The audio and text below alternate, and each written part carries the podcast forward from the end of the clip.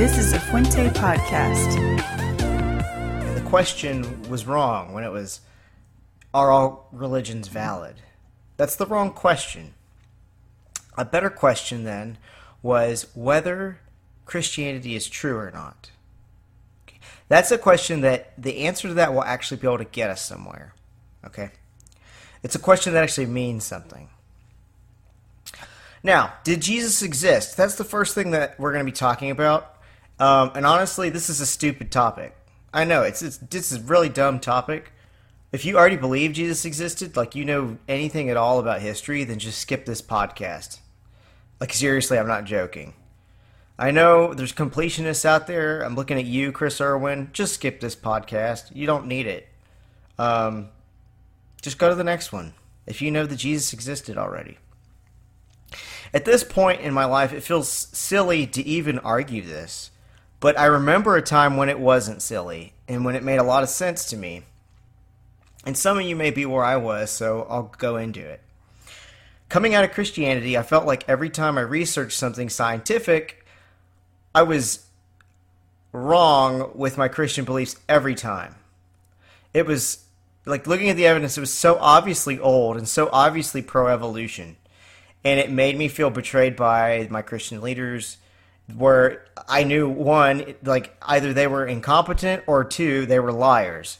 But three, they certainly weren't objective people looking out at the evidence and figuring out what to believe based on the evidence. And so it felt like Christianity was this crutch I kept leaning on that kept breaking under my weight. Okay? I felt like Christians had lied to me my whole life or were just totally ignorant and had not even interacted with the evidence. Um, and they had excluded things that didn't cohere with their worldview. So naturally, with that in, in law, we call that impeaching a witness. Okay, and so Christianity, the, the credibility of Christianity had been impeached, just horrifically. I didn't even want to listen to what a Christian had to say because I just knew they were full of crap.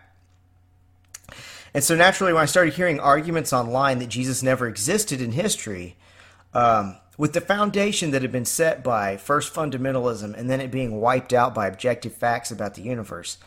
So, with that background, mythicism, mythicism, that is the belief that Jesus never existed in history, made total sense to me. Okay? uh, with the foundation set that Christians are liars and atheists tell the truth. That was my that was my epistemology. Okay, and I went with them, these atheists, and about golly, like seven years ago, when I had my stint of atheism, Christ mythicism was hot stuff all over the internet. Okay, and so while it's been so long now since it was relevant that it seems kind of silly to go into. I can remember a time when it mattered a great deal, and so I'm going to go into it anyway. So, Christ mythicism is this ideology that developed in the late 19th century. That's this idea that Jesus never existed. Now, that should be your first red flag, okay? We, we never had people saying Jesus didn't exist until the 1800s when oh my gosh, so many things that were said about like the world and religion were just so totally wrong. Um, and like you know, there's plenty of people who hated Christianity in the ancient world. Like, why didn't why didn't Celsus, the ancient skeptic, ever say Jesus never existed? Like, if if the if the argument had any sort of grit or maybe not grit, but any sort of evidence at all in the ancient world, people would have been using it like crazy. Okay, that's just not even my first point. That's just me trying to introduce Christ, myth, Christ mythicism, and just the more you learn about it, the more ridiculous it is. But I can't remember a time when it didn't sound ridiculous. Okay, so well, I'm going to talk about it. The Mythicists. Uh, this is from JesusNeverExisted.com. Uh, this is run by, I think her name's like Acharya S. I debated her one time online briefly on Facebook. Um, and she's she's a real big proponent of this Christ myth theory, where Christ is supposedly based on all these other deities that are dying and rising gods. Okay, this is what she says on our website. Um, Christianity was the ultimate product of religious syncretism in the ancient world. Its emergence owed nothing to a holy carpenter. There were many Jesuses, but the fable was a cultural construct. The 12 disciples are as fictitious. I can't even get through it. I'm sorry, just like when you, when you know all the primary resources in the manuscripts and all the evidence. Okay, uh, like we literally have a letter from his brother and another one from Peter. And Paul knew these people. But okay, anyway. The 12 disciples are as fictitious as their master, invented to legitimize the claims of the early churches. Okay? That's their beliefs. And this is a. Um, I have a, a little graphic here taken from uh, this popular internet movie called Zeitgeist. I'm gonna go through this this picture it has. Horus, born on December 25th. Already there, we can we can tell what those of us who've watched the astronomy episode. We know that Jesus was born on September 11th, not December 25th. The other thing we can note already is that um, none of y'all have watched that episode because it has zero views. So I don't know why I'm talking like y'all have seen it before. Go and listen to the episode about Noah and astronomy. Okay, that's I'm gonna get off my high horse. Okay, supposedly Horus was born of a virgin, star in the east, abandoned by three kings. Uh, teacher of 12, baptized at 30, 12 disciples. Okay, now let's listen to Attis. Born of a virgin, born on December 25th, crucified, dead for three days, resurrected. Oh, wow, these are just like Jesus. Mithra, born of a virgin, born on December 25th, 12 disciples, performed miracles, dead for three days, resurrected. Wow. Krishna, born of a virgin, star in the east, performed miracles, resurrected.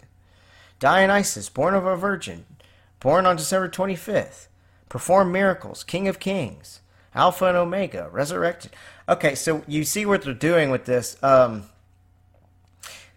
Long story short, all these claims are not based on any primary sources that are actually from history. They're based from two books that everybody who's in Christ mythicism cites that were written in the late 19th century that come up with all these parallels. These parallels have nothing to do with Horus, if you know anything about Egyptology whatsoever. But we'll get into all that. Okay, more on Christ. Sorry, I need to quit commenting on it and just let you hear what Christ mythicism believes. Okay, I'm going to give you that. Okay, here's another quote this is from a book called Jesus the Mysteries. The story of Jesus is not the biography of a historical Messiah, but a myth based on perennial pagan stories. Christianity was not a new and unique revelation, but actually a Jewish adaptation of the ancient pagan mystery religion. They claim that at the heart of the various pagan myths was a God man who died and rose again. This divine figure was called by different names at the various different pagan mysteries. Osiris, Attis, Dionysus, uh, Adonis, Bacchus, Mithras. But fundamentally, all these godmen are the same mythical being. All these figures allegedly follow the same mythology. Okay?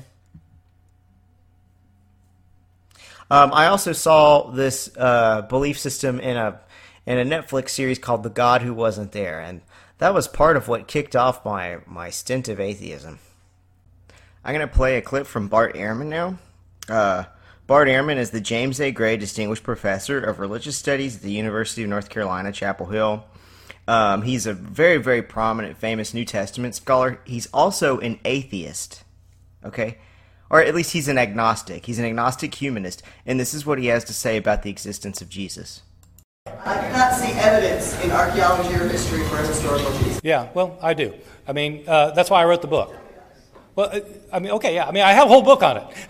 I mean, uh, so th- there is a lot of evidence. I mean, there, there is so much evidence that it is, it is not. I mean, I know in the, in the crowds you all run around with, it's commonly thought that Jesus did not exist. Let me tell you, once you get outside of your conclave, there's nobody who, I mean, this is not even an issue for scholars of antiquity.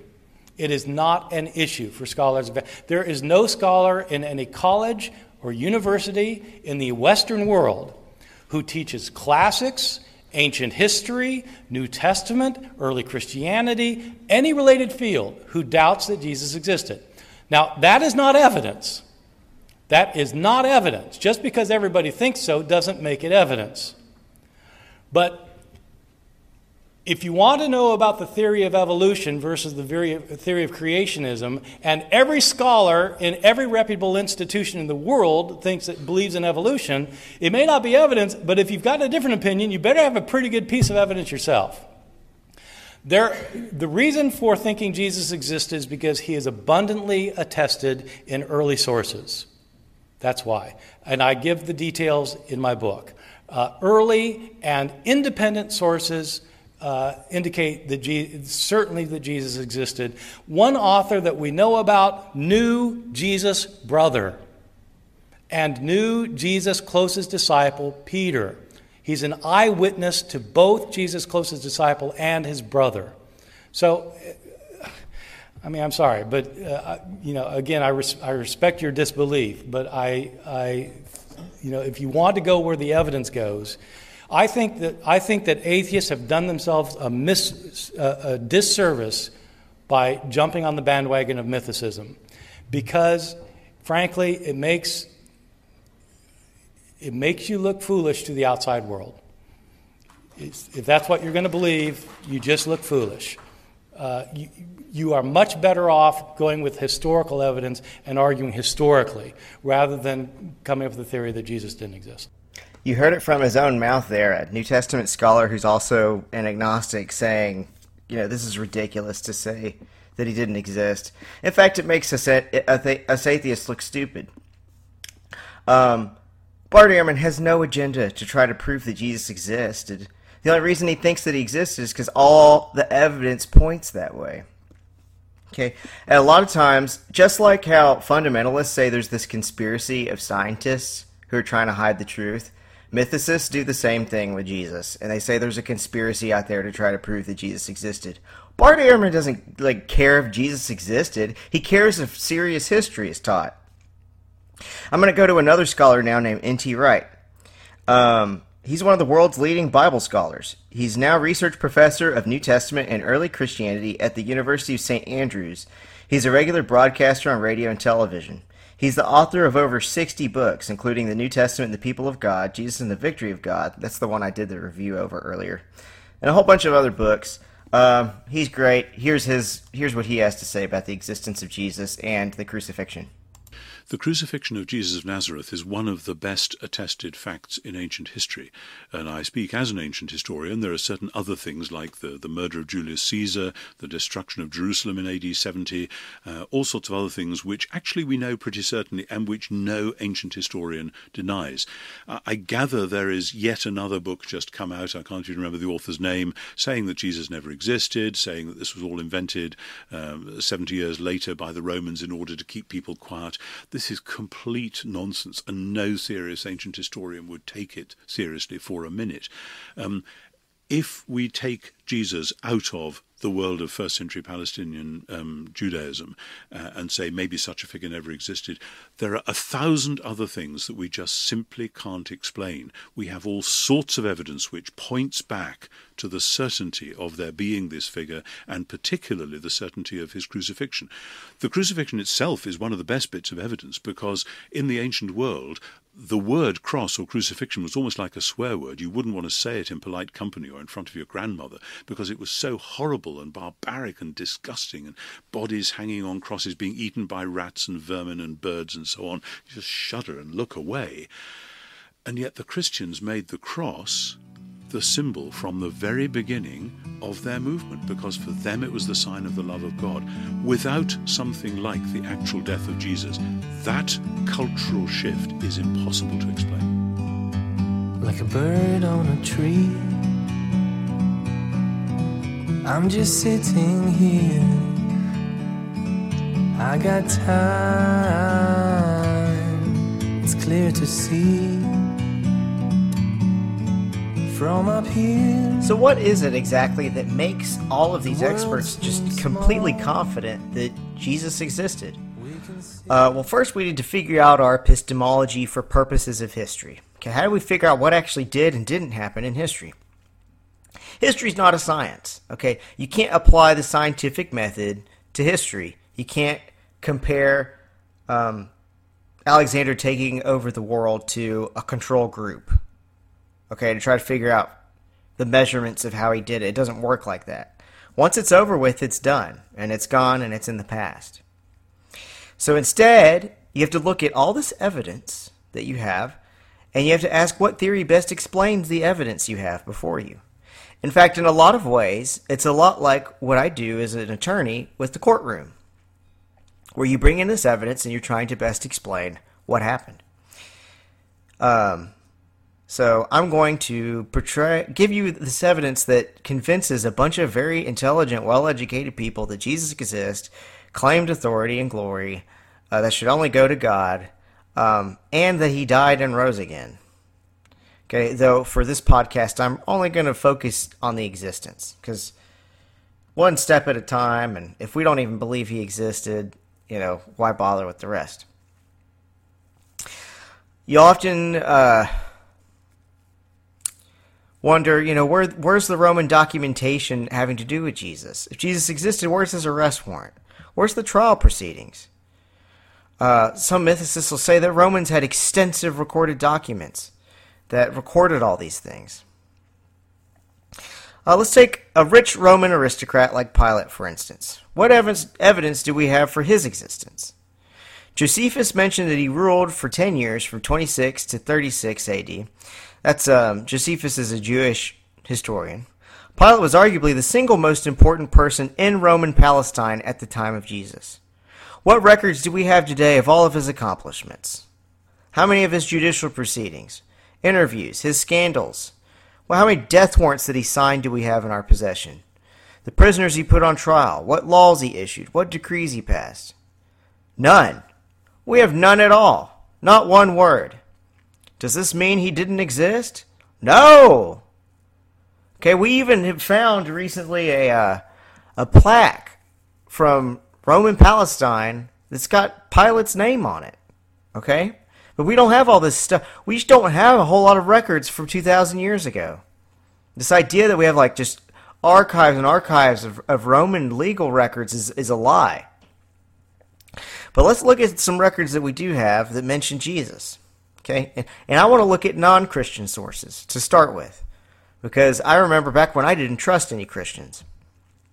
This is from Pliny the Younger, okay? He lived from 61 to 112 AD. He says this They asserted, however, that the sum and substance of their fault or error had been that they were accustomed to meet on a fixed day before dawn and sing responsively to a, a, a hymn to Christ as to a God. He's writing a letter to the emperor trying to figure out what to do with these Christians. He's been whipping them.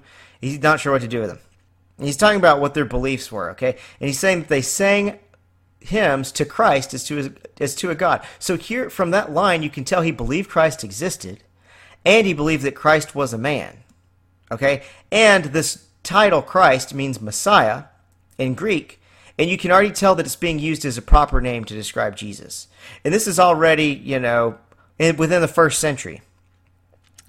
And to bind themselves by oath, not to some crime, but to not to commit some fraud, theft, or adultery, not to falsify their trust, or to refuse to uh, return a trust when called upon to do so. That's a uh, yeah, that's a letter from uh, Pliny the Younger to the Emperor. So, what can we learn from this? God, a man, and he was thought to exist. Okay, and the Christians worshipped him like a god. Okay, yeah, so the Christians worshipped him like a god. He was a man, and he existed, and he was the Messiah. You get all of that from this non Christian first century uh, historical source. Okay, next we're going to look at Suetonius. Suetonius says that at one point in Claudius's reign, he had all the Jews deported from Rome because of riots that occurred at, quote, the instigation of Chrestus. Now, Chrestus was a proper name, but this sounds like he's mishearing the name Christ and thinking it's Chrestus. Around 41 AD, this would be mm, eight years after Jesus' resurrection. In a biography of Claudius, uh, it says, uh, it, men- it mentions this, that riots occurred at the instigation of Chrestus. And in fact, if you look in the book of Acts in chapter 18, it seems to mention the same incident. It says, After this, Paul left Athens and went to Corinth. There he met a Jew named Aquila, a native of Pontus, who had recently come from Italy with his wife Priscilla because Claudius had ordered all the Jews to leave Rome. There you have multiple attestation backing up this this non-Christian source talking about Chrestus. Next, I'm going to look at Tacitus. Consequently, to get rid of the okay, so this is the the famous report where it's talking about how Nero blamed the fire of Rome on Christians as a scapegoat, and then started persecuting Christians. And Tacitus, who hates Christians and thinks they're disgusting, still pities them because of how badly Nero's treating them. I'll read you what he says. Consequently, to get rid of the report, Nero fastened the guilt and inflicted the most exquisite tortures on a class hated for their abominations, called Christians by the populace.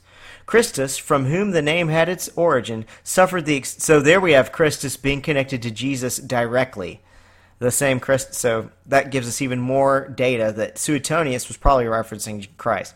Chrestus, from whom the name had its origin, suffered the extreme penalty during the reign of Tiberius at the hands of one of our procurators, Pontius Pilate. Oh, Pilatus.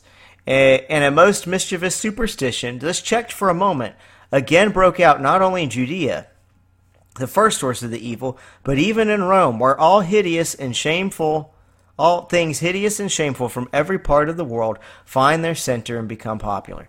Okay, so if Christians are faking Jesus into the historical record, why would they fake that the Christians are hideous and shameful into this historical record?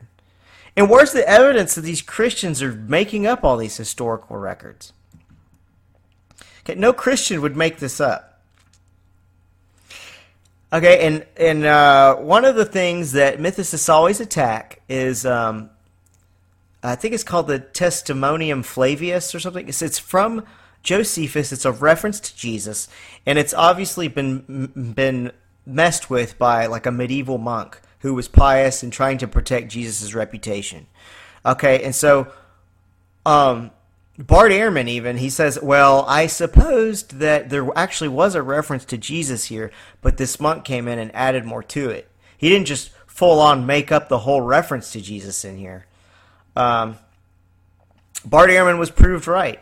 Um, a guy named Shlomo Pines found um, a Coptic, I'm sorry, an Arabic uh, translation of this part from Josephus that didn't have the medieval tampering with it, and it still references Jesus. Okay? That's called the Testimonium Flavius. Okay? And here it is. This Shlomo Pines. This I think this is Shlomo Pines' version.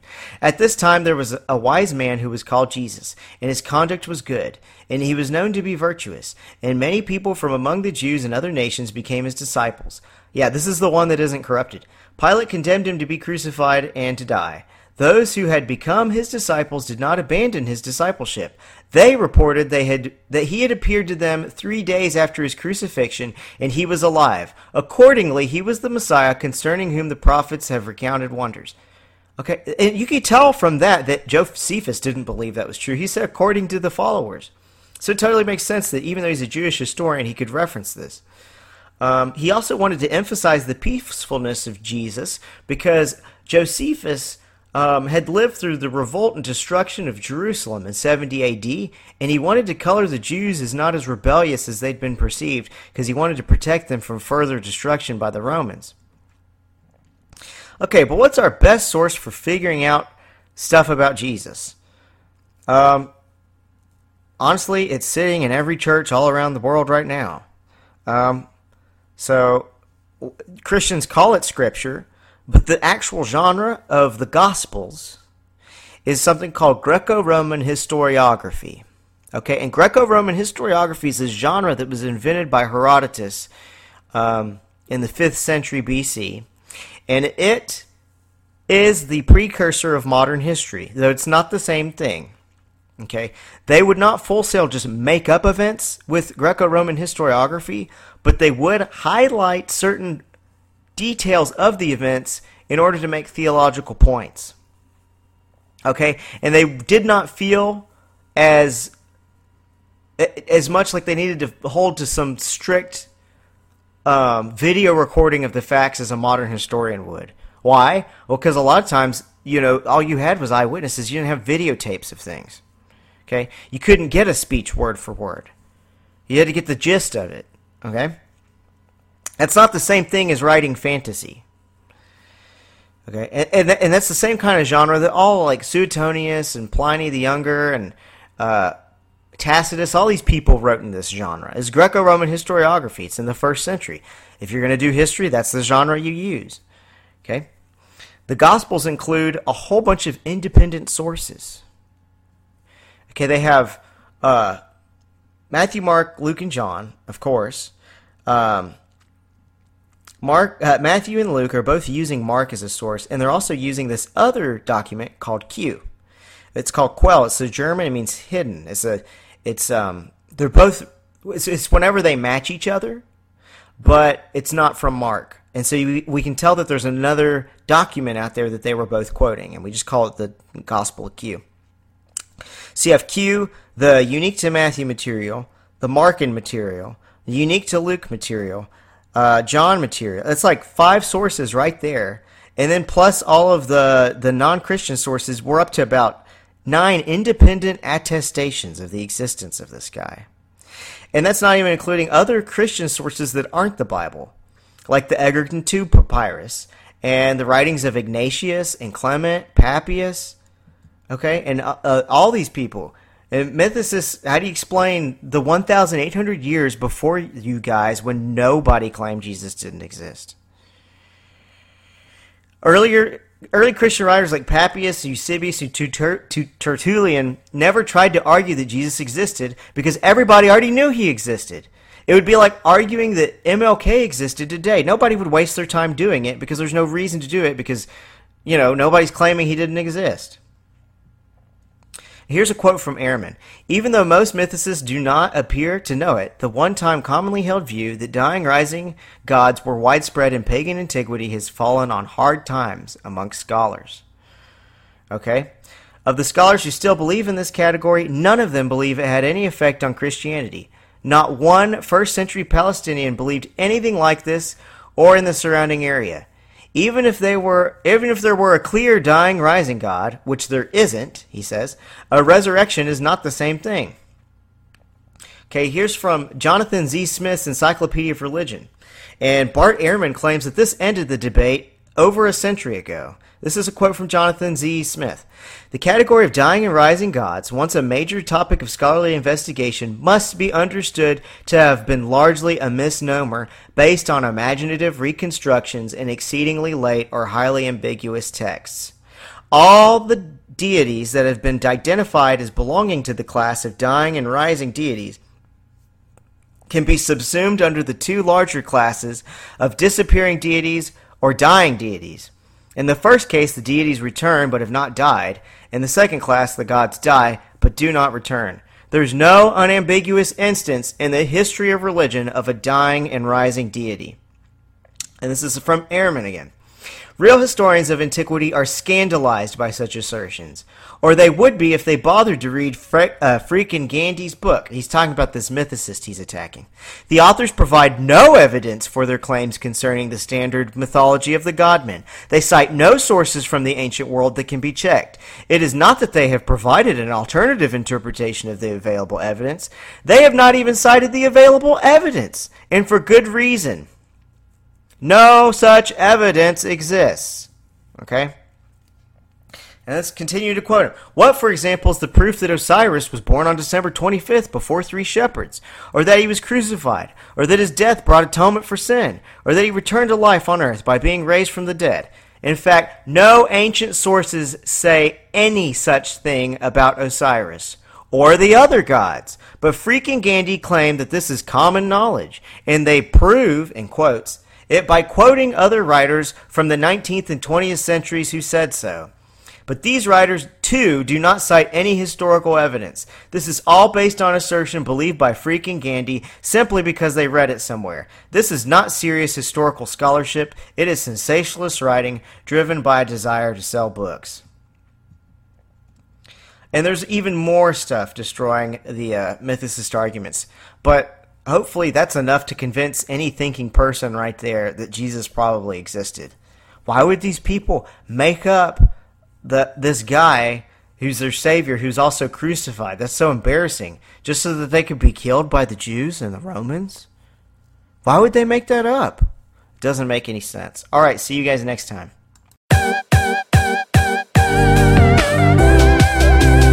Thank you.